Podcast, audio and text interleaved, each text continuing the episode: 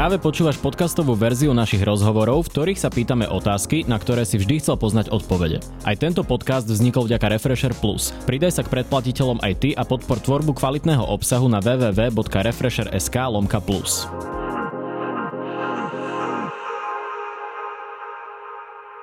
Vítajte vo Face to Face v relácii, kde začneme pri politike a skončíme pri lifestyle. No a pozvanie do redakcie Refresheru prijal minister práce, sociálnych vecí a rodiny a podpredseda hnutia Smerodina Milan Krajniak. Vítajte. Dobrý deň, prajem. Pán minister, včera boli v uliciach tisíce učiteľov žiadajúcich vyššie platy, žiadajú o navýšenie o 10% oproti tých 3%, ktoré majú údajne slúbené od 1. júla. Zatiaľ, čo sa toto dialo, si na rokovaní vlády minister školstva s ministrom financí vymieniali tie isté odkazy, ktoré som počul na vláde týždeň predtým a pravdepodobne aj mesiac predtým. Nie je toto už hamba? No, ja si myslím, že e, by si najmä pán Sulík s pánom Matovičom, lebo Braňa Grelinga berem v tomto ako takého nechceného aktéra v tomto mhm. divadle, e, trošku vstúpiť do svedomia a urobiť nejaký kompromis. Je nám jasné už niekoľko týždňov, že pokiaľ každý z nich neústupí aspoň o kúsok, tak sa ďalej nedostaneme. A to si nezaslúžia nielen učitelia, ale aj ďalší zamestnanci štátnej správy, verejnej správy, alebo napríklad v našom rezorte zamestnanci zariadení sociálnych služieb, ktorí pracujú vo verejnom záujme, ale nemajú priamo ten status, že štátneho alebo verejného zamestnanca. Čiže ja by som chcel k tomu povedať naše stanovisko ako hnutia Sme rodina, ale aj moje osobné ako člena vlády a e, šéfa nášho ministerského klubu na vláde. E, my si myslíme, že platy by sa mali zvýšovať a budú sa zvyšovať nie len pre učiteľov a lekárov alebo zdravotné sestry, ale pre celú štátnu a verejnú e, sféru. My máme platnú kolektívnu zmluvu, ktorú podpísali aj zástupcovia zamestnancov. Tá je platná do 1.1.2023. To znamená, taký je zákonný stav. S týmto súhlasili a podpísali to aj zástupcovia zamestnancov, odborári a jednotlivé odborové organizácie. Ale vzhľadom na to, že inflácia je veľmi vysoká, tak si myslíme a sme pripravení, za nás to viem povedať určite, ale myslím, že e, v tomto sme skoordinovaní aj s pánom premiérom, e, začať rozhovory so zástupcami zamestnancov o zvýšení platov aj skoršom ako od 1.1. a so všetkými zamestnancami, ktorí pracujú vo verejnom záujme. Čiže aj s učiteľmi, aj s lekármi, aj so zdravotnými sestrami, aj so zamestnancami v sociálnych no, ale službách. toto znamená, že keby teraz prišiel návrh iba pri učiteľov, lebo Igor Matovič ho neustále nosí na vládu, mm-hmm. tak by ste za neho nezahlasovali, lebo sú tam iba učitelia? Uh, Igor Matovič vie, vie to aj pán premiér a vedia uh-huh. to všetci koaliční partneri, že podporujeme zvyšovanie platov učiteľov. Uh-huh. To znamená, v tomto problém nie je, ale chceme, aby spolu s tým boli urobené uh, úpravy platov vyššie pre všetkých zamestnancov, tak ako som ich vymenoval. No dobré, ale prakticky štátny, to znamená, že keby verejný... to príde na vládu, tak bez toho, aby tam neboli tí ďalší, tak nezahlasujete? Vydržte, vydržte štátny, verejný uh-huh. a plus zamestnanci, poviem dva príklady, aby si to vaši čitatelia alebo naši diváci vedeli predstaviť, že napríklad zdravotná sestra, ktorá pracuje v súkromnej ambulancii, uh-huh podľa nás takisto má byť príčlenená k tomu zvyšovaniu platov, alebo zamestnanec zariadenia sociálnych služieb, ktorý nemusí byť verejný, to znamená, že to, zri- to zariadenie nezriadila ani Vúcka, ani mesto, takisto má byť do toho včlenený. Uh-huh. To znamená, toto je naša podmienka, všetci o nej vedia, ale myslím si na základe tých rozhovorov, ktoré som viedol, že s týmto nebude problém. Uh-huh. No ale... A dokonca ešte chcem povedať ďalšiu vec. Ja to vnímam e, veľmi, tie požiadavky upravovať platy a dvíhať platy štátnych verejných zamestnancov plus zdravotné sestry a zamestnanci sociálnych služieb vnímam ako legitimné. Akurát musíme potom si sadnúť spolu so zástupcami odborov a ak bude záujem prehodnotiť tú kolektívnu zmluvu, lebo ona je platná do 1.1. To mhm. znamená, do 1.1. je vlastne e, podpísaná dohoda so všetkými zamestnávateľmi. My hovoríme, poďme sa o tom baviť. A navyše ešte chcem povedať, že chcel by som, aby to bola dohoda na dva roky. To znamená, aby mali garantované títo zamestnanci nie len jednorazové zvýšenie platov, ale potom aj v ďalšom roku ešte e, o rok neskôr zvýšenie platov, čím by dosiahli vlastne týchto niekoľko 100 tisíc e, ľudí a s rodinami je to viac ako milión, nejakú stabilitu v príjmoch, aby vedeli, že ako sa im budú v najbližších dvoch rokoch zvyšovať. Jasné, ale jadro tohto, až si sa všetci zhodneme na to, že všetci by si zaslúžili viac peňazí, obzvlášť títo zamestnanci, mm. ale jadro toho sporu medzi SS a Oľano spočíva v tom, že kde na to nájsť peniaze. Nie, v tom jadro sporu nespočíva. No oni tvrdia, Jadro že sporu spočíva v tom, že ani pán Sulík, e, ani pán Matovič nie sú ochotní e, tých svojich požiadavkách maximalisticky akoby ustúpiť v niečom. Uh-huh. Čiže to vidíte Podľa skôr mňa, ako osobný problém ich dvoch? Mm, to ja neviem, či osobný, to sa musíte opýtať ich, ale ja to vidím takto, že je úplne zrejme, že v tejto dobe, keď, keď vo všetkých rozumných štátoch sveta e, zdaňujú vyššie tie subjekty, ktoré na kríze zarábajú. Či už uh-huh. na ukrajinskej alebo na pandemickej. Ako príklad vám poviem, tak keby u nás sídlil Pfizer, ktorý uh-huh. predal za miliardy dolarov vakcíny, nebranil by som sa, aby sme ich zdanili viac ako bežný podnikateľský subjekt, pretože proste na tej kríze zarobili a nikto im nechce nejaký spravodlivý zisk brať. Rovnako u nás Slovnaft. Proste ak Slovnaft zarába násobne viac ako pred e, pár mesiacmi, tak považujem za legitimné zdaniť ich viac. Nech majú zisk rovnaký alebo proste primeraný ako v subjekte. Je to podnikateľský subjekt, ja to rešpektujem. A tieto peniaze potrebujeme použiť na dve veci. Poprvé, na financovanie platov, ktoré e, chceme zvýšiť, nazval by som to, že plošne. A potom ich potrebujeme na tú adresnú pomoc tým, ktorí to najviac potrebujú. Áno, k tej sa, tam... tej sa dostaneme. Ale ono to nie je iba o slovnafte, ono je to aj o tých iba, spotrebných daniach. Ne, neujdem vám z otázky, iba, iba krátku e, vsúvku k tomu. A druhý najväčší problém, ktorý ja považujem, sú ceny plynu. Pretože ceny elektriny sme zastropovali na najbližšie 2,5 roka. Ale ceny plynu nie. To znamená, tam môže dôjsť vzhľadom na situáciu na trhu k nárastu. Toto ja považujem tie zvýšené príjmy štátu, si myslím, že treba použiť práve na toto. No jasné. Len ten spor je teda o tom, že Saska to chce kryť tými nadpríjmami, zatiaľ čo Igor Matovič hovorí o spotrebných daniach. Čiže pri tých spotrebných daniach sa prikláňate skôr na stranu Igora Matoviča, že by ste si vedeli predstaviť vyššiu spotrebnú daň z alkoholu alebo z tabaku? Aj, aj.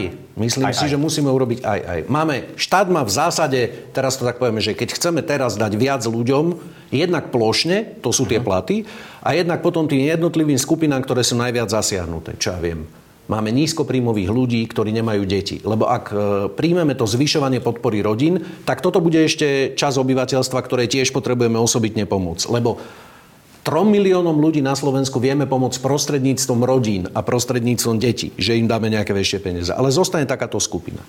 A sú tri možné zdroje. Buď zvýšite dane, a my hovoríme, že nezvýšime dane žiadnemu zamestnancovi, práve naopak tam znížime dane, nezvýšime dane žiadnemu živnostníkovi, malému, strednému podnikateľovi a dokonca ani veľkým podnikateľom, ako príklad vám teraz poviem, ja neviem, že vagónka Poprad, uh-huh. hej, seriózny zamestnávateľ, vyrába, ale musí bojovať na trhu celosvetovom, že či niekto ten jeho vagón kúpi alebo nekúpi, tam nebudeme s daňami robiť nič.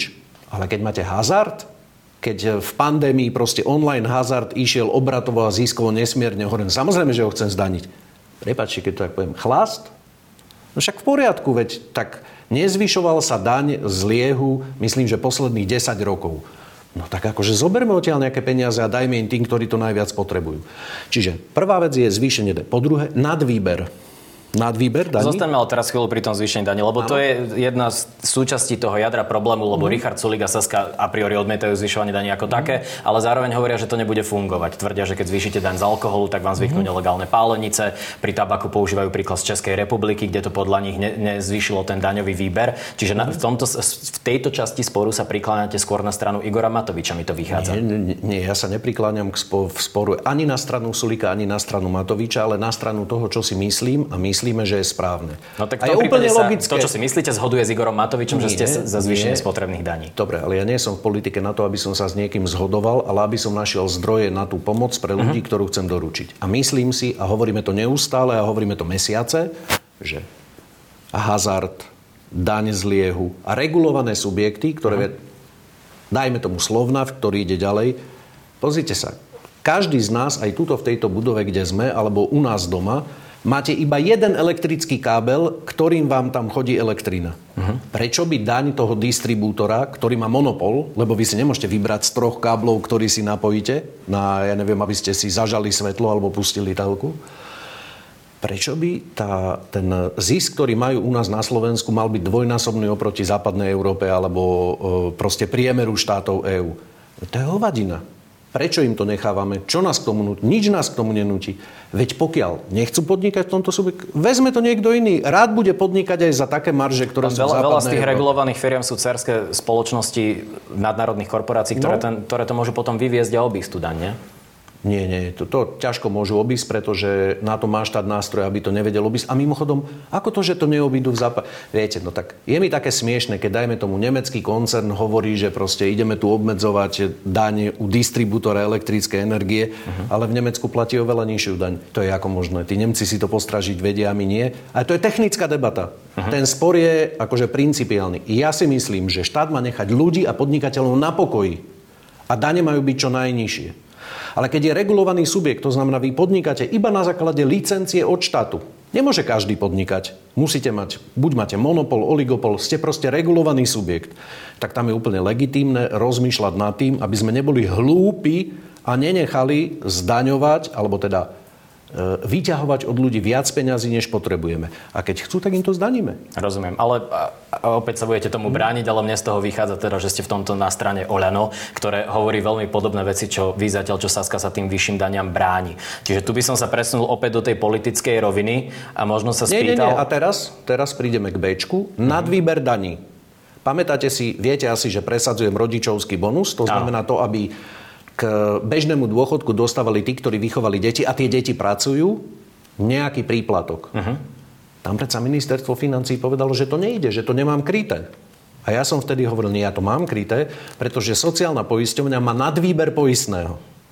Všetci mi vtedy hovorili, najmä ministerstvo financí, to si nemôžeš započítať, to nejde, to nie sú stabilné príjmy a neviem čo. A pozrite sa, hľa, prešlo pár mesiacov, O nadvýberoch každý hovorí, že je to legitímne. Dokonca aj pán Sulík hovorí o tom, že nadvýber je legitímny. Áno, on to chce kryť iba z toho nadvýberu. No však v poriadku. Uh-huh. A, a preto vám hovorím, že v tomto je moja argumentácia zase podobná pánovi Sulíkovi, pretože hovorím v poriadku. Ak sa ideme baviť o nadvýberoch, tak v takom prípade v sociálnej poisťovni máme dostatok peňazí na rodičovský bonus. Rozumiem. Ale teraz sme si zhrnuli všetky tie vlastne postoje, uh-huh. ale tie rokovania sa za ten čas, odkedy sa o tom bavíme už mesiace s politikmi zo všetkých strán, vyzerá to, že nikam nepohli. Uh-huh. Uh, vie, vedie to niekam? Alebo rovno sa spýtam, uh, nebolo by lepšie pre ukludnenie situácie alebo pre nejaké spojaznenie tej koalície, uh-huh. keby odstúpil aj minister Sulík, aj minister Matovič? Považujete to za reálne? No to musíte vyvedieť, nie no, ja. Pozrite sa. E, vláda funguje tak a najmä koaličná vláda, že každý zodpoveda za vlastných ministrov. My zodpovedáme za našich ministrov a e, obhajujeme ich činnosť, alebo ja svoju. No rozumiem, ale vy budete povedali, že vláda funguje. A je teraz otázne mm. sa pýtať, či funguje. Ja si myslím, že e, vláda ako taká funguje. To, čo nefunguje, je e, nájdenie zdrojov a zhoda na tom, že, že už konečne vlastne by sme mali prejsť od tej jednorazovej pomoci, ktorá z nášho rezortu bola vlastne vyplatená, akurát teraz sa vypláca tých e, jednorazových zvýšený príplatok na dieťa 100 eur. Teraz akurát to chodí mamičkám, väčšinou mamička môže aj mm-hmm. otcom na účet. Uh, pomohli sme tým, ktorí majú opatrovateľské príspevky, príspevok na asistenciu, uh, takisto seniory na 62 vrátane môžu žiadať o tento jednorazový príspevok. Toto všetko je v chode. A teraz by sme mali prísť k tomu, že tá inflácia to nebude len, že teraz tu bola pár mesiacov. Ona tu pravdepodobne bude minimálne do budúceho roka. Zvýšená, ako sme boli zvyknutí. A my tú pomoc musíme nastaviť, že nie len jednorázovo, ale aj, aj systémovo. Áno, to všetko A to vieme. je od prvého no. Ja viem, že to viete, ale tak eh, keď sa ma na to pýtate, aký je môj názor, uh-huh. tak si myslím, že, že toto je kľúčové. Nie, môj názor že v parlamente že, nie, ja sa pýtam, že ako na tom stoja tie politické rokovania teraz. Chodí už Saska na koaličné rady? Včera bolo zasadnutie počas vlády koaličnej rady, Saska tam bola. Čiže z toho ich slubu napokon upustilo, hej? To ja neviem, musíte sa opýtať ich, že či to Vám to už vtedy za... prišlo normálne, lebo ja keď mám nejaký problém s kolegom a poviem šéf redaktorovi, že bojkotujem porady, asi by som sa dlho neohrial na svojom mieste. Prečo je to v politike akceptovateľné? To ja neviem, musíte sa opýtať pána Sulika, či si myslí, že mu to pomáha, alebo že či im to pomáha. Ja si myslím, že to nepomáha nikomu. A e, sme súčasťou vládnej koalícii, kde je zrejme, že budeme musieť dotlačiť pána Sulíka a pána Matoviča k nejakej dohode. To je zrejme každému.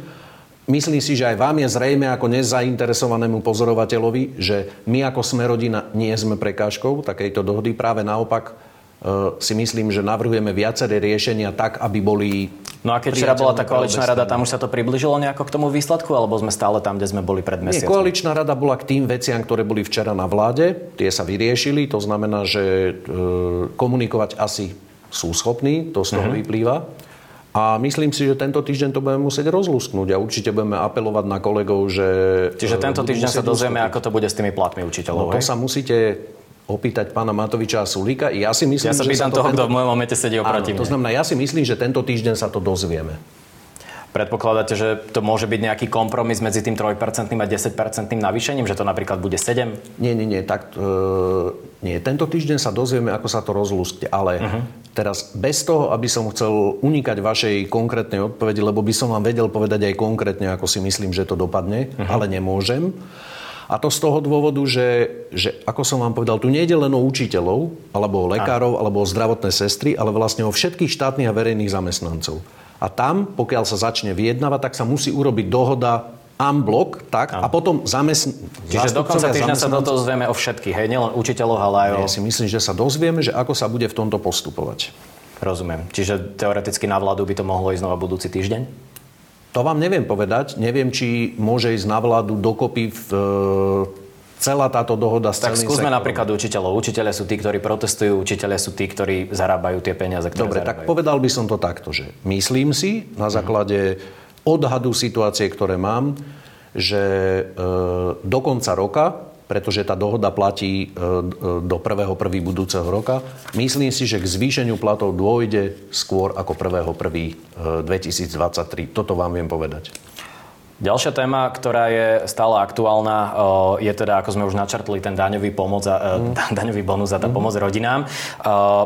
Začnem akože takou technikáliou. Prečo ste to celé nepredkladali vy, keďže je to vec akože z vášho rezortu, si dovolím povedať? Nie, nie, nie. Daňový si... bonus je vec z rezortu pána ministra financí.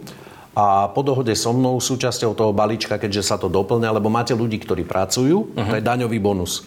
Ale samozrejme museli sme v rámci toho balíčka myslieť aj na ľudí, ktorí aktuálne nepracujú. Ako príklad mamička, ktorá je doma a je, dostáva rodičovský príspevok. Preto sa zvyšuje aj prídavok na dieťa, aby aj e, tento typ rodiny alebo rodiča e, proste mal zvýšenú pomoc, uh-huh. nie len ten, ktorý pracuje. To znamená, išlo to v takomto spoločnom balíčku, ale tú časť, ktorá sa týka prídavkov na dieťa, e, tu sme vypracovávali my. Uh-huh. Teraz je to aktuálne vrátené zo strany prezidentského uh-huh. paláca. Myslím si, že je to škoda. Myslíte si, že je to škoda? Uh-huh. Nemyslíte si, že tu bolo zneužité to skrátené legislatívne konanie? Respektíve, že nebolo použité oprávnenie? No, pozrite sa, o tom môžeme diskutovať, že myslím si, že keď e, máme takúto infláciu a chceme pomôcť rodinám e, čo najskôr a dlhodobo, tak to bolo legitímne, že sme to schvalovali aj v skrátenom legislatívnom konaní. Ehm, ale pozrite, veď v minulosti napríklad rokovali sme o súdnej mape, kde v prvom čítaní neprešli niektoré veci a potom do iného zákona sa tie isté veci inak upravené dostávali pozmenujúci Áno, ale súdna mapa nevyrobí, nevyrobí miliardovú sekeru. Nie, nie. Tam, keď sa bavíme o nevyrobí miliardovú no, sekeru. To hovorím, že vec. súdna mapa oproti tomu... Počkajte, počkajte, my nevyrábame miliardovú sekeru, čiže to je prvá vec, čo sa týka tej pomoci rodinám. Ale aj keby to tak bolo, čo nie je, tak s legislatívnym procesom to nič nemá. Pretože aj súdna mapa e, podľa mňa prešla obidením legislatívneho procesu a tam pani prezidentka mm, neprotestovala uh-huh. a dokonca ani pani ministerka spravodlivosti, ktorá teraz veľmi zapalisto bojuje o čistotu legislatívneho procesu, tak tam neprotestovala. Tak myslím si, že je to účelová kritika. Ale teraz ako z toho von? Dobre, ja rešpektujem, že už aký argument pani prezidentka použila, že či to považujem za správne alebo nie, je to je legitimné právo, ktoré hm. rešpektujem. Ona to vrátila a myslím si, že treba povedať, že ona nevrátila, nezavetovala iba časť tej pomoci rodinám, ona zablokovala celú Myslíte si, tak že je to jasné má, verejnosti? Má na výber uh, Nemá na výber. čas? Nemá, no. Nemá na výber. Ona no. vrátila celú. No. To znamená, momentálne pani prezidentka zabila celú pomoc ľuďom. Aj tu od 1.7. Ale ona sa vyjadrila, že nemá problém s tou, respektíve vidí To, že sa vyjadrila, že nemá problém, to je druhá vec. Ale zavetovala všetko. Aj to, čo je od 1.7. A my na to, ak by sme chceli vlastne, aby platilo od 1.7., museli by sme schváliť jej pripomienky. Uh-huh. A to jej nevadí, že by sme ich museli schváliť aj s fašistami? To znamená, že jej pomoc, o ktorej hovorí, že je pre ňu priateľná od 1.7., môže platiť iba za predpokladu, ak sa bude hlasovať aj, ak za to zahlasujú aj niektorí poslanci opozície? No to, to už nikomu nevadí? No tak prezidentka, ale to nerobila ako statement, že vadí, že ste to pretlačili s fašistami. Ona sa stiažovala na Dobre, ten legislatívny Čiže pani proces. prezidentka si myslím, že urobila chybu v tom, uh-huh. že e, zavetovala celú pomoc využila svoje právo, ja to rešpektujem. No ale raz. ako som sa pýtal, ona má možnosť zavetovať časť tej pomoci? No počkajte, ale potom sa nemala vyjadriť, že zavetovala čas pomoci, lebo ona uh-huh. nezavetovala čas pomoci, ona zavetovala celú. Uh-huh. Dobre, a teraz vychádzame. Pani prezidentka zavetovala všetko a my máme na výber dve možnosti. Schváliť pripomienky prezidentky a nechať podľa pripomienok prezidentky to, čo platí od 1.7. a akceptovať, že to ostatné pôjde ešte raz do legislatívneho procesu. Alebo prelomiť prezidentkine veto ako celok a tým pádom schválime aj to, čo má byť od 1.7. aj to, čo má byť od 1.1. A teraz je ide o to, že, že aká možnosť je lepšia. Mm, pri obidvoch možnostiach, ak chceme, aby nejaká pomoc ľuďom platila, musíme hlasovať v parlamente, pokiaľ Saska nezmení názor, aj s podporou niektorých poslancov z opozície. To znamená, sa pýtam, či e, našim liberálnym priateľom, progresívnym a pani prezidentke nevadí, že ak teda nejaká pomoc má byť od 1.7., tak znovu za to budeme musieť hlasovať niekto z opozície. Ako si to predstavujú, že by to prešlo? Že tých 76 poslancov spadne z neba? Asi nie. Čiže momentálne sme v stave, že nie je žiadna pomoc rodinám. Žiadne zvýšenie ani od 1.7. Tam bolo 55% zvýšenie e, daňového bonusu a zhruba 16% zvýšenie prídavku na dieťa. Není nič. Všetko je zavetované. Vy sa pozráte ako na tú, čo to nazýva Richard Sulík, koalíciu s fašistami? Uh, že je to hlúposť. Uh, Beriete to tak, parlament... že účel svetí prostriedky? Nie. Beriem to tak, že keď predkladám dobrý návrh, ja uh-huh. rokujem s ktorýmkoľvek poslancom v parlamente a robím to tak bežne a robím to tak dva roky. To znamená, že keď sa ma na čokoľvek opýta ktorýkoľvek poslanec opozície, slušne na to odpovedám. Keď robím rokovanie, alebo však dobre, zmeny v prvom pilieri dôchodkovom, v druhom, vdovské dôchodky, ďalšie veci sú také, že sa, to, že sa snažím mať čo najširší no, tam je tá otázka, že čo znamená rokovať. Lebo Igor Matovič hovorí iba, že odpovedal na otázky, ale zase A ja tu... vám hovorím, že na rokovanie o dôchodkovej reforme som pozval zástupcov každého poslaneckého klubu, dokonca nie len poslaneckého klubu, ale aj skupiny, čo ja viem. Viete, že eh, hlas nemá klub. Zavolal som niekoho z nich. Eh, pán Taraba, Kufa a spol nemajú klub. Zavolal som ich zástupcu. Rozumiem. Mazurekovci nemajú klub. Zavolal som ich zástupcu. A považujem to za normálne. Čiže vy nemáte problém ja nevolám... rokovať s fašistami? Nie, Toto nie, nie, nie, pán poslanec. E, pán kolega. Ja si myslím, že voliči týchto pánov nie sú fašisti. A rozhodne nie všetci. Napríklad aj nadpolovičná väčšina voličov e, Kotlebovcov Pohode, ale hovorí, niektorí z Kotlebovcov hovorí, môžu byť fašisti. Niektorí z Kotlebovcov sú môžu byť fašisti. Rozsudky? A niektorí z poslancov parlamentu e, sú podľa môjho názoru komunisti, čo je uh-huh. rovnako škodlivý e, politický a totalitný systém a spôsobil viac mŕtvych ako nacizmus a fašizmus. A napriek tomu odpovedám aj na otázky pána poslanca Bláhu.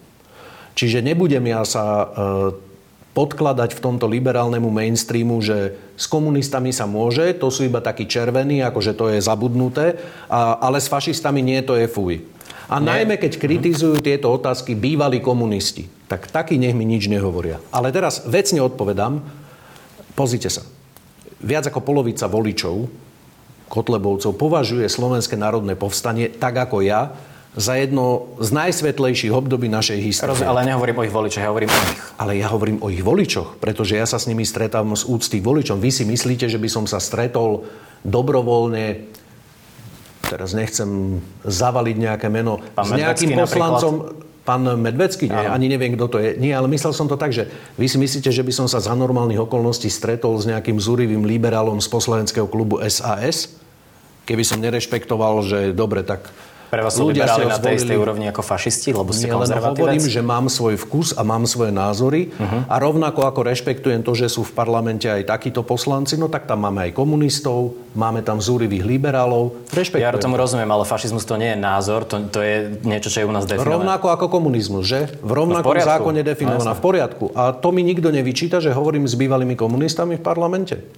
To tí kritici v liberálnych médiách, ktorí sa podpisujú proti pod protifašistické články a pritom boli sami členmi komunistickej strany. Teraz neviem, o kom hovoríte. Ja viem, že ja som komunista nebol, Áno, čiže ja sa to ste, môžem... nestihli ste. A myslím, že ani vtedy by som nebol, ste. ale každopádne no. uh, nič to nemení na tom. vás to. Čiže Dobre, ďakujem. len sa snažím byť proporcionálny. Rozumiem, Iba to len problém je v tom, že uh, Igor Matovič tvrdí, že iba odpovedal na otázky, vy hovoríte, že nemáte problém sa s nimi rozprávať. Oni sa však aj chvál- schvália tým, e, že tam presadili zmeny a že sa vyrovnal ten pomer medzi tým, ak sa nemýlim, krúžkovným a daňovým bonusom. To Tam... neviem, o tomto som... Ja som toto by bol problém, ak by sa to preukázalo, že to je pravda? O tomto som, o tomto som e, nerokoval, čiže na to sa musíte pýtať e, Oľano a poslancov, ktorých sa to týkalo. Za seba hovorím, že som akceptoval aj viaceré opozičné návrhy, ktoré v parlamente boli a vždy sa pozerám na to, či je ten návrh dobrý a nie to, e, kto ho predklada. Čiže ani keď je to právoplatne odsudený extrémista napríklad. Ale kto je právoplatne odsudený extrémista v parlamente? Nemyslím si, že som s takým... Milan Mazurek. Milan Mazur, s pánom Mazurekom som nerokoval. No ale bol by to problém, keby ste s ním rokovali? Je to pre vás, že má to nejakú váhu? Ale prosím vás, v parlamente máme trestne stíhaných poslancov, poslancov s názormi, ktoré hlboko odsudzujem. Máme tam pána poslanca Bláhu a keby pán poslanec Bláha ma požiadalo stretnutie v nejakej veci, tak sa s ním ale, stretnem. ale pán Blaha je bezúhonný človek, Milan Mazurek nie je. Čiže it is what it is, že aj od neho by ste akceptovali pripomienky, ak by, ak by ste ich považovali Ak by, za boli, vecné. nie, ak by boli dobré v parlamente, keby predložil nejaký pozmeňovák, ak by boli dobré. Čiže v neprekáža tomto vám to, zmysle že je mi to to je- jedno. Nie, prekáža, nie prekáža mi to, Ale že niekto odsudený to, za extrémizmus, ale pokiaľ je zvolený v parlamente, uh, z úcty k jeho voličom by som zvážil aj jeho návrh. Rozumiem. Ďalšia téma, kde si aj pomôžem menšou vizuálnou pomôckou, to chcem obísť iba tak skrátke. Vy ste aktuálne oblepili Slovensko týmito Mhm. billboardami. Ja som zmeškal niečo? Uh, nájomné byty sú realitou. Mhm. Konečne po dvoch rokoch a po roku, čo bolo v parlamente, prešiel zákon o podpore výstavby nájomných bytov. A pozor, to je dôležité. S garantovanou, so štátom garantovanou cenou, ktorá bude približne o 25 až 30% nižšia ako trhová. Ale viete, k čomu smerujem? Nie je to trošku zavádzanie, keďže neviem o tom, že by tu masovo stáli nájomné byty? No, ale masovo tu stoja investori, e, ktorí e, záväzne prislúbili a po schválení tohto zákona vlastne vláda bude postupne schvalovať e, tie jednotlivé zámery so 100 miliónmi a 100 miliónmi eur, za ktoré sa tieto byty budú stavať.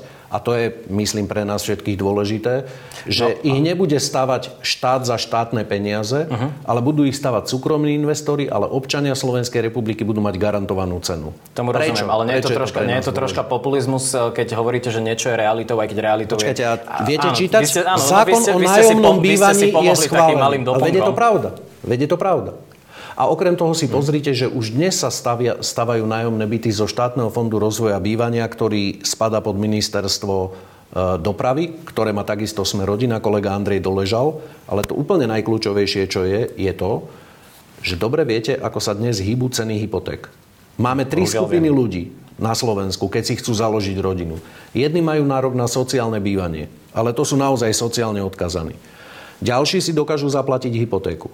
A teraz si predstavte, že tu máte skupinu učiteľov, pracovníkov v sociálnych službách, zdravotné sestry, ďalších, ktorí pracujú, majú stabilný príjem, ale nemajú ten príjem taký, aby sa kvalifikovali na hypotéku. A ten zákon o štátnej podpore nájomného bývania je urobený tak, aby mladý učiteľský pár, kde jeden z manželov zostane s dieťaťom na materskej a potom na rodičovskom príspevku, aby jeho príjem bol dostatočný na to, aby mohol dostať nájomný byt s Tomu rozumiem, pán minister, ale viete, kam smeruje moja pointa. Keby dnes padne vláda, tak ten claim nemusí byť pravdivý. Nie, sú ten claim je pravdivý a bude pravdivý, pretože e, schválením tohto zákona sme urobili len to, čo funguje už v Rakúsku a vytvorili sme vôbec predpoklad preto, Predpoklad. aby štát mohol, počkajte, ale aby štát mohol garantovať nižšie ceny nájomného. A keď sa z toho mladý človek vysmieva, tak mi je to trošku, akože mne je to Nie, ja sa nevysmievam. trápne, Ja len hovorím, pretože- že dávate na billboard niečo, čo... De... že sa schválil zákon o štátnej podpore nájomného bývania. Však chvala Bohu. Áno. Viete čo, 30 rokov tu st- nájomné byty, viete, že za komunizmu, vy si to asi nepamätáte, ale za komunizmu to bolo takto. Že všetky byty, nikto nevlastnil byt prakticky, ak nemal rodinný dom. To- tomu rozumiem, bol družstevný alebo robiť historický štátny. exkurs, pán Počkajte, minister. ale potom zakapali nájomné byty. A nemáte šancu sa dostať k normálnemu slušnému Pán bývaniu. minister, ja a keď po nespochybňujem 30 existenciu rokoch, bytov. a keď po 30 rokoch sa niekomu podarilo mimochodom splniť náš volebný slub, že to urobíme, A konečne ten zákon je schválený a 8 mesiacov sme o to v parlamente bojovali. Pán ministra, volebný slub je existencia toho bytu, nie áno, zákona. Áno, ale však, ale však tie budú. Ale veď bez toho zákona by to ani nemohlo byť. Pozrite sa, oni nám hovoria viacerí, že Jaká sme to my, antireformná strana, myslím, sme rodina. Viete, ktoré veci e, zostanú po tejto vláde možno desiatky rokov platiť?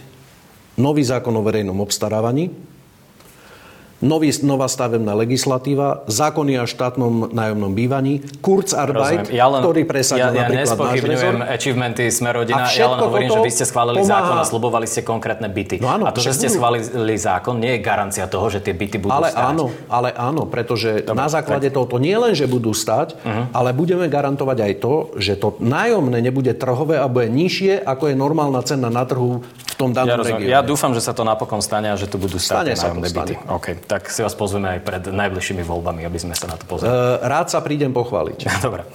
Uh, odstúpi Vladimír Lengvarsky? Neviem. Neviete? Neviem, nepočul som o tom, že by mal odstúpiť. Myslíte že... si, že by mal? Necítim sa byť odborníkom na zdravotníctvo, to znamená, že neviem vyhodnotiť jeho prínos, jeho možno pochybenia, ktoré boli... Ne, nie, nie pochybenie samo o sebe, že stále nedodal tie projekty teda na tie nemocnice?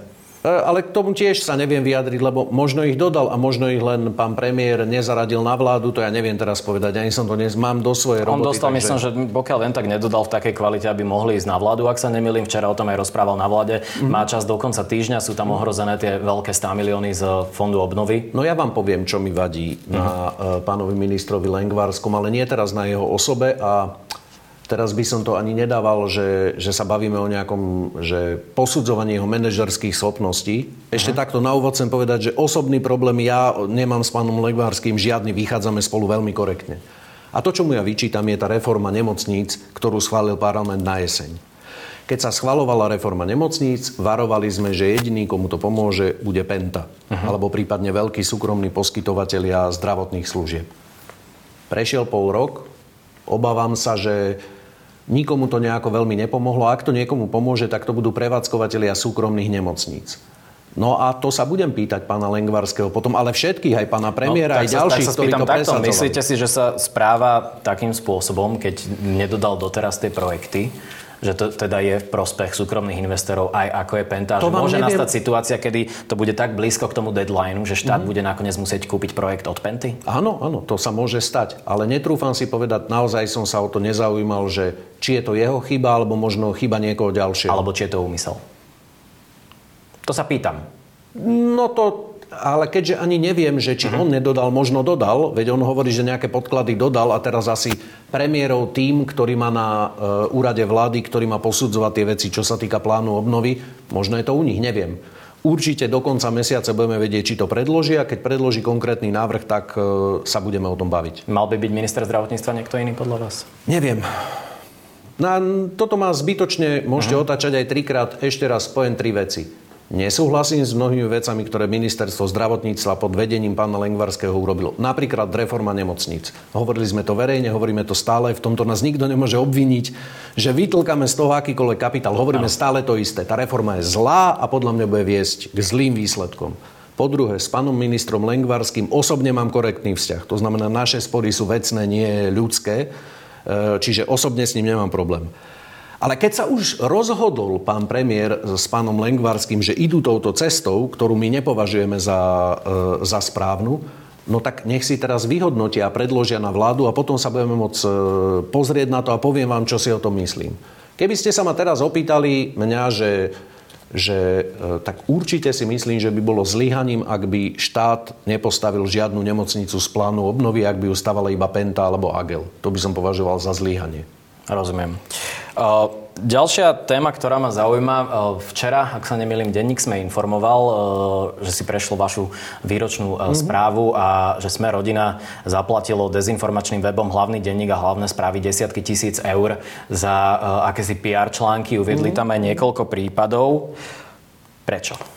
Pretože tam máme našich voličov a pretože chceme, aby dostali informácie, keďže aj hlavný denník, aj hlavné správy uverejňovali pravidelne veľmi kritické články na našu adresu. Asi nie je známe, že to boli väčšinou proopozičné weby, keď by som to uh-huh. takto povedal, no tak je logické, že keďže vieme, že to čítajú aj naši voliči, že sme chceli, aby poznali aj náš názor a keď sa tam písalo o nejaké veci, tak sme chceli, aby si mali možnosť prečítať aj náš pohľad na vec. Je to etické, že to není označené ako inzercia? Neviem, či to bolo označené alebo nebolo, nebolo označené. Nebolo. Neviem. Uh, to závisí asi od pravidel, ktoré majú. No rovnako... internet nie je takmer nejako regulovaný. Môže, no, rovnako... to, ja sa pýtam, či to je etické. No tak takto, že rovnako postupujú e, všetky médiá a myslím si, že... To si nemyslím, sme... že je pravda, pán minister. No ja si myslím, že väčšina tých médií tak postupuje. Tak za toto médium môžem povedať, že keď tu niekto za niečo zaplatí, čo nikdy nemôžu byť politici, podotýkam, tak je to riadne označené ako inzercia. To nečítam, ne, nečítam váš uh, portál. To ma a... mrzí. Pohode, asi, som, asi takto, že, ale číta ho moja dcéra. To znamená, že Tomu asi, sa dostaneme v asi je to generačne, časti, asi ale, je to generačne ale nebudeme utekať z tejto témy, čiže nie, je to etické, keď si politická strana zaplatí PR články je to, niekde a ten web to ani to neoznačí ako inzerciu. Je to etické, či to ten web označí alebo neoznačí, to sa pýtajte toho webu. Uh, považujem za úplne legitímne a, a za správne, aby aj uh, normálne politické strany prezentovali svoje názory všade tam, kde majú svojich voličov. Urobil by som to aj do budúcnosti. Boris Kolár v reakcii na toto pre denník sme uviedol, že tieto portály, hlavné správy a hlavný denník sú, citujem, rovnako dezinformačné ako SME či denník N. Súhlasíte mm. s týmto výrokom? Myslím si, že denník N a SME a aktuality na jednej strane sú jeden názorový extrém na slovenskej politickej alebo mediálnej scéne. Na druhej strane bol extrém hlavný denník a hlavné správy Mm, ob, oba tieto tábory alebo, alebo tieto názory nie sú v súlade s môjim videním sveta. Vidíte, že som aj u Viete, vás... vy tu dávate na nejakú vaš, vašu myšlienku toho denníka N a denníku sme na druhú stranu no. ich ako opačný no. prúd, ale no. to sú jednoducho lži, nie? Nie, nie. Pretože vy predsa neviete uh, vidieť do mojej hlavy a ja snáď mám právo vyhodnotiť slovenskú mediálnu scénu tak, ako ja uznám to máte, za ale napriek tomu mm-hmm. paradoxne hlasujete za to, aby tie weby boli zablokované. Nie je to troška schizofrénia? Ale to je niečo iné v čase vojny a v čase mieru. Dnes máme za hranicami na druhej strane vojnu, ktorá je veľmi podstatným spôsobom ovplyvňuje aj e, situáciu na Slovensku. To mi ale nejako nebráni, aby som povedal svoj názor a myslím si, že žiaľ, a je to veľký problém Slovenska, že už dlhodobo sú upozaďované, povedal by som, umiernené alebo stredové názory, a na jednej strane spektra sa prezentuje názor, že jediná pravda je to, čo hovorí hlavný denník a hlavné správy a na druhej strane jediná pravda je to, čo hovorí denník N, SME a Rozumiem, aktuality. Ale... Tam si myslím, uh-huh. že pán predseda Kolár zabudol do toho zapojiť aktuality. Porozprávam sa s ním dnes v parlamente, ale ja by som ich tam kľudne zapojil. Rozumiem. A toto ja, ja, ja len poviem... za nešťastie, uh-huh. pretože oba tieto tábory sú charakteristické tým, že jedine toto alebo toto videnie sveta je správne a všetko naokolo je extrémizmus alebo komunizmus alebo fašizmus, nazvite si ja, ja len poviem, že denní gen sme aktuality, aj keď nie som členom ani jednej z tých mhm. redakcií, čiže mm. sa cítim smiešne, že ich tu obhajujem. Mm. Uh, sú a prečo regulár... ich obhajujete? Pretože sú to regulárne médiá s regulárnymi mm. novinármi, ktorí sa podpisujú pod svoje texty no. a nezdielajú hoaxy. Zatiaľ, čo no. hlavné správy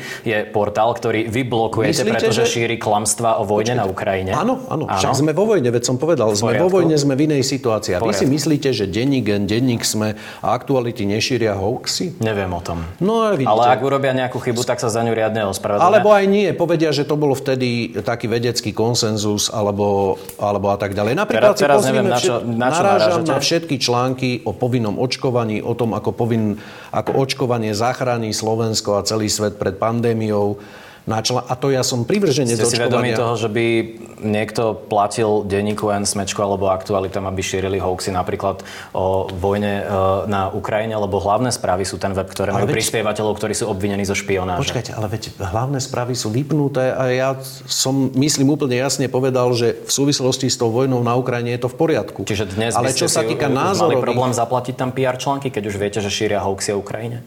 Dokonca s e, pravdepodobnosťou hraničiacou s istotou by som vám povedal, že by sme mali veľký problém, lebo momentálne sú zavreté. To znamená, že keby, keby, inzerciu...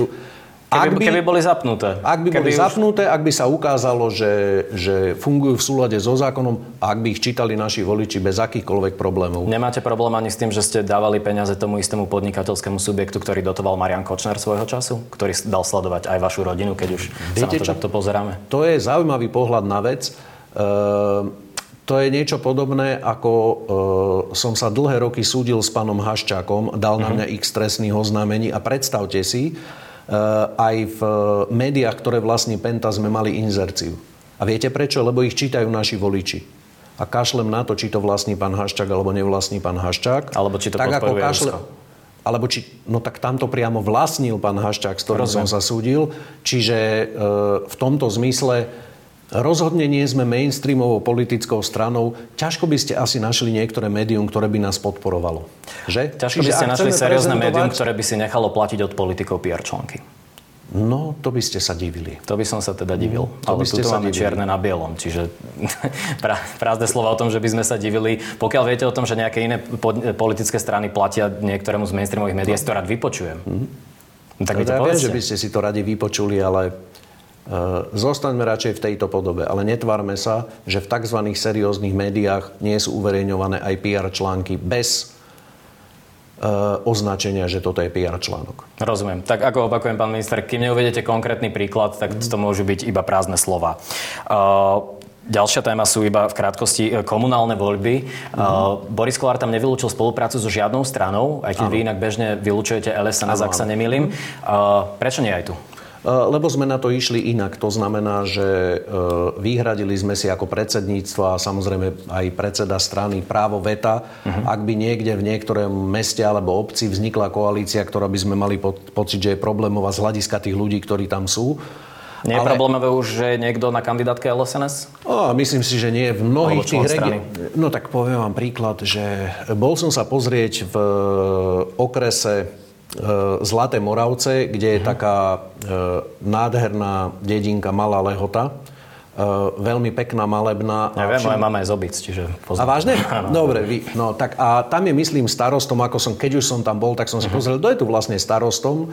E, Je to človek, ktorý kandidoval za LSNS a s kým som sa v tej obci stretol a boli to náhodní ľudia, takže s manželkou sme sa boli prejsť, že sme sa naozaj zastavovali, rozprávali s ľuďmi, ktorí bežne chodili po uliciach. Každý tohto človeka, nestretol som sa s ním nikdy, každý ho chválil.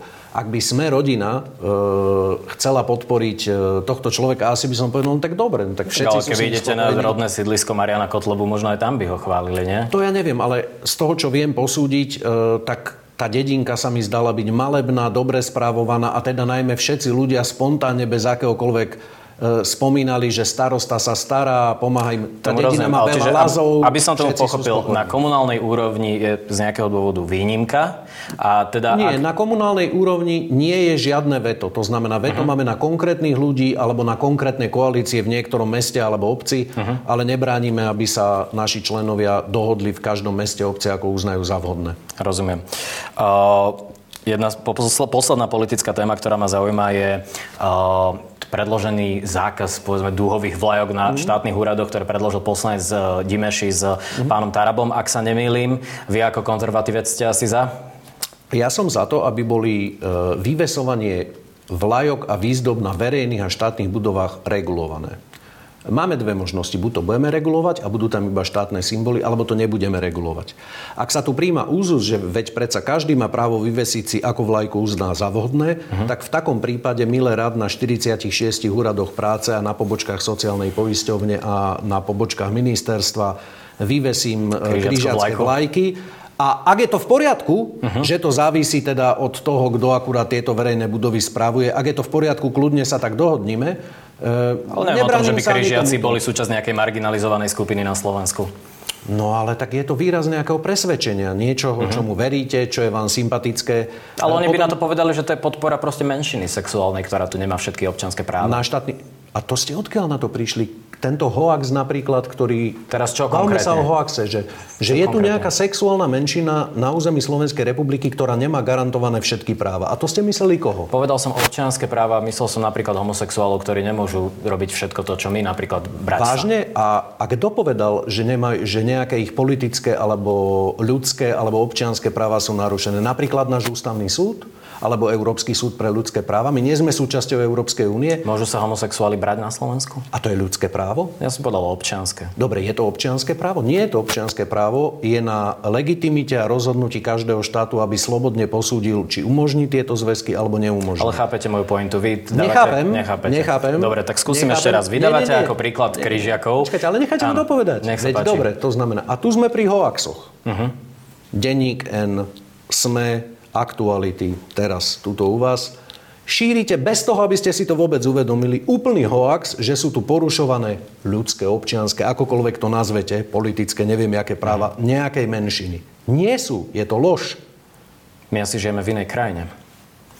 Ja, ja teraz vážne? nerozumiem, čo chcete povedať, pán Vážne? minister. A- a to, vy- že sa môžu brať myslíte, že- homosexuáli, je jednoduchý fakt. Počkajte, nie? ale to- Vy iba tvrdíte, že to nepatrí do nejakej kategórie Nie, občianských ja a ľudských tvrdím, práv. hovorím, že to tvrdí Charta ľudských práv, že to tvrdí Európska únia, že to tvrdí Ústava Slovenskej republiky, že to nie je žiadne ľudské a občianské právo, na ktoré má niekto nárok. A ako vidíte, sme demokratická krajina, nikto nepodal na Slovenskú republiku žiadnu žalobu, lebo by neúspel, lebo je úplne vecou každého členského štátu Európskej únie, aby si upravil túto legislatívu, ako uzná za vhodné. Ja nehovorím, že nemáte na to právo. Ja sa len pýtam, že či Nie, vidíte vy ten rozdiel právo- vo vyvesení... Nie, vy nemáte právo uh-huh. obviňovať mňa, uh-huh. že porušujeme nejaké právo. Myslím teraz Ja ako som štát. nepovedal, že vy porušujete Nie, nejaké myslím právo. ako štát. Ako štát. Lebo ja som tu aj zástupca štátu. My neporušujeme žiadne práva. To, že vy si myslíte, že e, by mali byť e, umožnené zväzky, part, e, to je jedno, či partnerské dohody alebo e, manželstva, to je legitímny politický názor, ale nie je to žiadne ľudské právo. Rozumiem, ale chápete, že v čase vývoja civilizácie sa mení to, na čo majú ľudia práva. Kedy si pred 100 rokmi, keby sme sa tu bavili asi viac ako pred 100 rokmi, tak ženy by napríklad nemali volebné práva, mohli by ste rovnako argumentovať, nie? No to si myslím, že ani celkom nie. Prečo? Pretože v e, dejinách ľudstva sa mnohokrát stalo, keď niečo bolo považované za právo a potom sme sa vrátili späť, pretože sa to ukázalo, že to nie je dobré a nebol na tom väčšinový konsenzus spoločnosti. Čiže vy hovoríte, že keď to môže ísť dopredu, môže to ísť aj späť a je to legitimné. Počujete, ako späť? Veď tuto nejdeme späť. Tuto zachovávame stav, Ja status quo, ktorý je. Áno, áno, áno. No tak napríklad viete o tom, že v množstve demokratických štátov e, bolo úplne bežné v škandinávskych štátoch, ktoré sú vzorom pokroku do 70. rokov, že sa sterilizovali homosexuáli, že sa sterilizovali ľudia, je v pohode. zdravotne handik... No, není to v pohode, vidíte? Čiže sme sa z nejakej haluze aj vrátili späť, nie? Áno.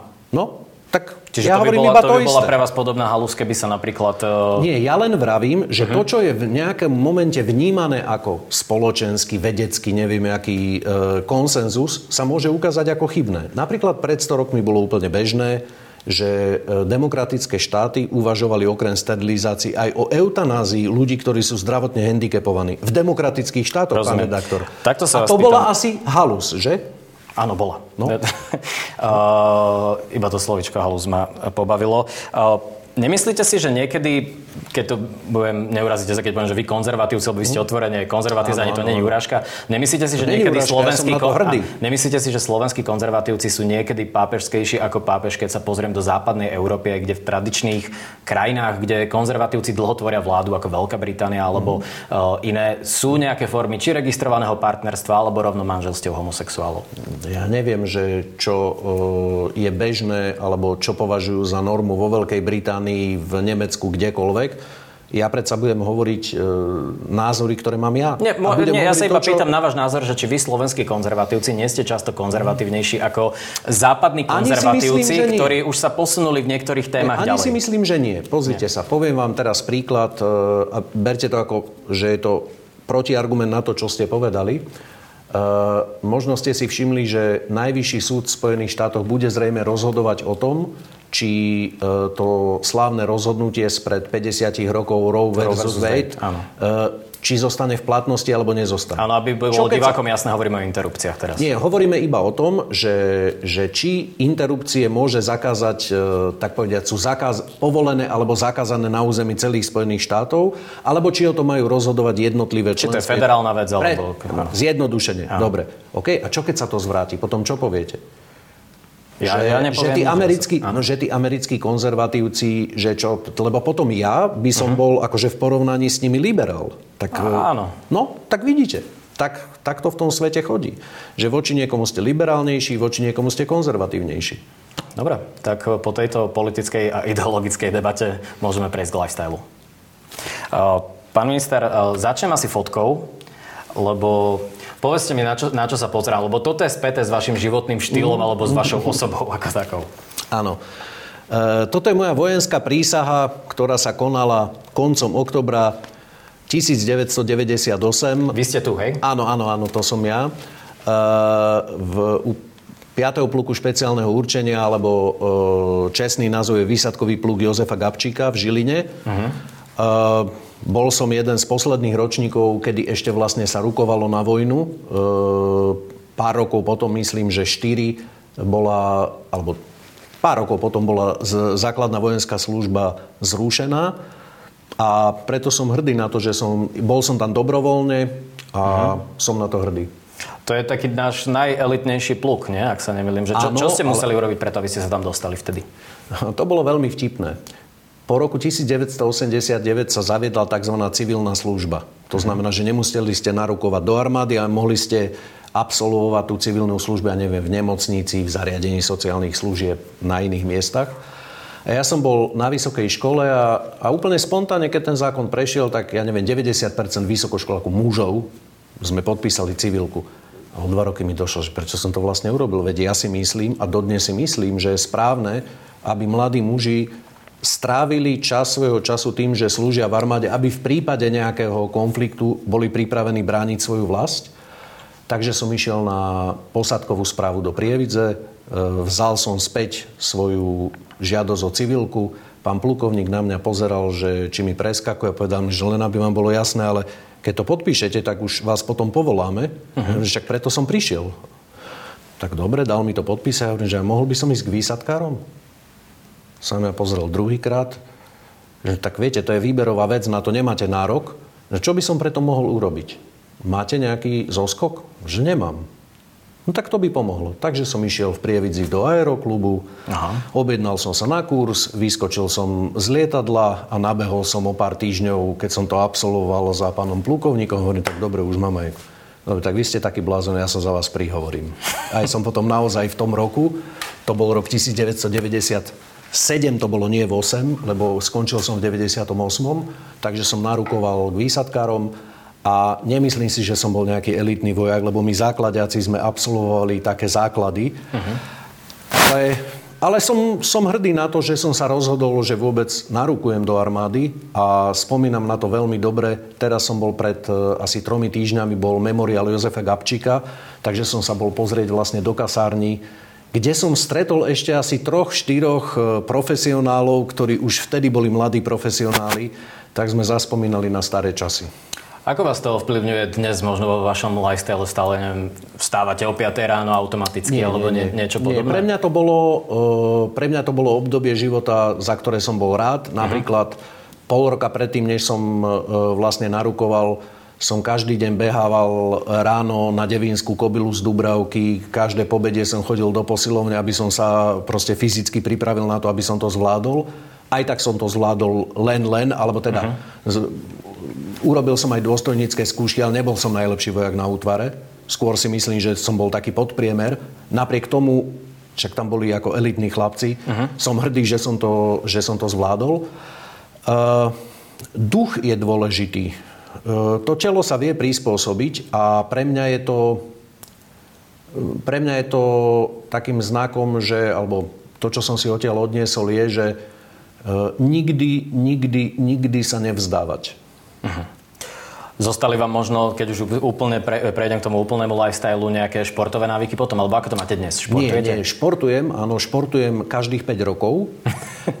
Raz za 5 rokov? Alebo... Áno, áno, áno. To znamená, že, že pred 5 rokmi som si povedal, to bolo zhruba 20 rokov po tom, čo som prišiel z vojenčiny alebo čo som narukoval, tak som si povedal, niečo by som mal ešte zvládnuť. Tak som si povedal, že odbehnem Devin Bratislava, takže som uh-huh. pár týždňov trénoval, potom som odbehol Devin Bratislava. Teraz po 5 rokoch, včera som si bol zahrať volejbal. Inak sa držím toho, viete, Churchill ako konzervatívec, ktorého mám rád, e, keď sa opýtali, že ako sa dožil takého vysokého veku, čo ja viem, 90 tak si od, potiahol si z cigary, odpil z whisky a povedal absolutely no sport.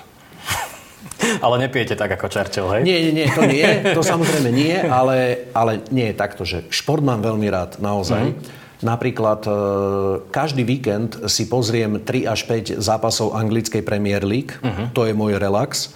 Obľúbený tým? Obľúbený tým Chelsea. A e, teraz mám problém, lebo pred dvomi týždňami skončila sezóna a do začiatku augusta vlastne budem čakať, tak minimálne budeme sledovať, aké prestupy sa komu podaria. Ale zase e, mám ešte, to znamená, že predsa len aspoň nejaký, akože trošku pohyb je, že od korony sme zavedli s manželkou, že každú sobotu, pokiaľ je to len trošku možné, tak sa chodíme ísť, sa snažíme ísť niekam na prechádzku a podľa toho, že ako kvôli korone, že kam sa mohlo chodiť, uh-huh. že mhm. či iba do jedného okresu, do mesta alebo do jedného kraja, tak napríklad počas toho, keďže Bratislavčania mali výnimku a mohli chodiť nielen po Bratislave, ale aj v Bratislavskom kraji, tak som niekoľkokrát prešiel každú dedinu na záhory a, uh, to je pre politiku asi dobré, nie? Ale, ale som tomu rád uh, tým, že pochádzam z Hornej Nitry, uh-huh. tak vždy, keď som chodieval akoby z Bratislavy, tak som chodil buď tam, alebo moji rodičia majú medzi Topolčanmi a Nitrou taký víkendový domček, tak tam som ich chodil pozerať. A tým smerom na záhorie som bežne nechodieval. A naozaj počas tých dvoch rokov korony som prešiel každú obec, ktorá tam je, každé mesto a uh, je tam veľmi pekne, takže som za to vďačný. Vy máte dceru, ktorá má okolo 19 rokov? Alebo tak, 18. 18. Vnímate možno aj cez ňu nejakú tú kultúru mladých? My sme portál pre mladých ľudí. Áno, áno, áno. Určite. E, to, že existujete, okrem teda toho, že občas sa mi zjaví nejaký článok niekde, niekto mi prepošle, e, viem z toho, že e, keď sa občas s cerou hádame v dobrom, uh-huh. tak, tak mi občas povie, no ale na refreshery napísali hento alebo tamto. Čiže ona asi nie je taká konzervatívna ako vy, hej? Nie, nie, nie, nie je konzervatívna, ale s láskou sa snaží vnímať nás, konzervatívnych rodičov a pochopiť nás, ako môžeme mať také zastaralé názory. Jasné. Čiže akože vážim si to, že nám dáva akoby šancu, že za normálne okolnosti by nad nami zlomila. Ale dobre, no tak má nás celkom rád, no tak a že prečo si myslíte toto, čo si myslíte? Dobre, že aspoň si to vypočuje a potom... Uh... No a nejakú možno hudbu od nej máte, alebo niečo? Nie, hudbu nemám, ale Nie. som hrdý... Uh, hudbu nemám, ale som hrdý na to, že asi pred 4 rokmi, alebo tak som spomenul uh, v aute, že no a Beatles, neviem čo. Čo je to Beatles? A ty nevieš, čo je to Beatles? Nie, čo to je? Tak som jej pustil pár pesničiek, tak potom uznala, že niektoré sa dajú počúvať, uh-huh. ale s cerou nemáme, uh, nemáme spoločný... Prienik, hej. Nie. Máme jednu kapelu, ktorou som ju teda veľmi šokoval, lebo uh, myslím, že ma počula, ako si pospevujem jednu pesničku, tak, uh-huh. uh, tak bola taká šokovaná. Maneskin, uh-huh. uh, na to som náhodou narazil niekde, takže to občas počúvam. Dneska sme to akorát počúvali na ministerstve s kolegami. To bola jedna z inovácií, ktorú som urobil, že som si kúpil taký ten prenosný reprák, ehm, na ktorý si viete napojiť mobil a občas si ehm, odtiaľ púšťam hudbu. Uh-huh. To tam nemali Andrichter v kancelárii? Nie, nie, nemali tam klasickú väžu s CD-čkami, ale tak vlastne ja už si CD nemám kde pustiť, takže... Chápem. Máte obľúbený film? Fú, obľúbených filmov mám veľa.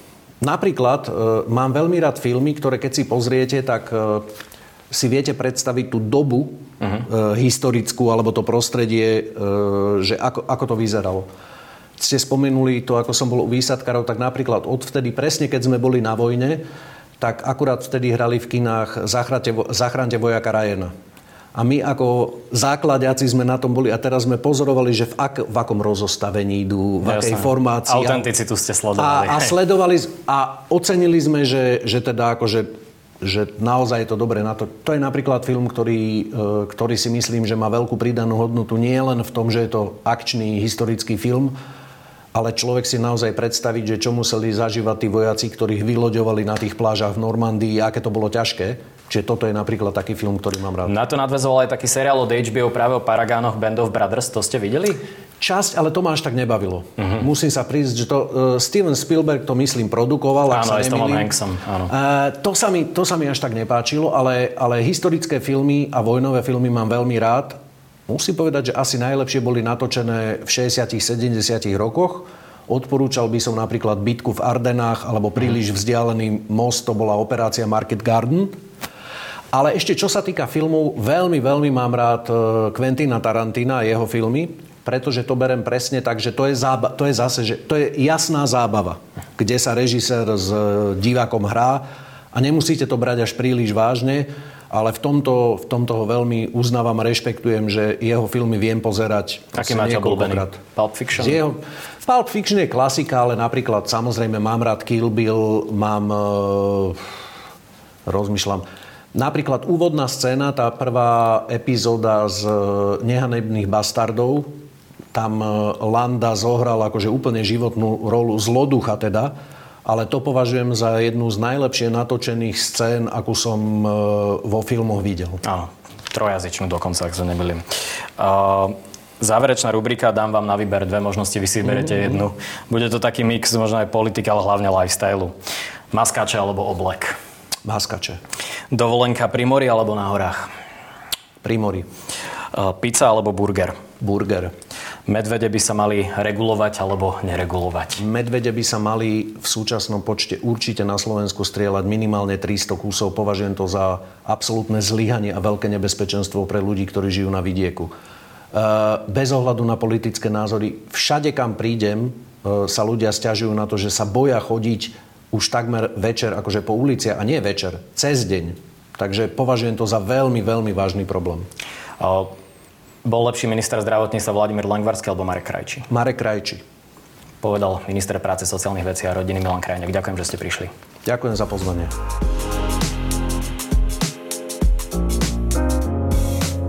Počúval si podcastovú verziu Refresher rozhovorov. Nezabudni sa prihlásiť na odber tohto podcastu na Spotify alebo v apkách Apple a Google Podcasty. A samozrejme všetky rozhovory nájdeš na našom webe Refresher.sk.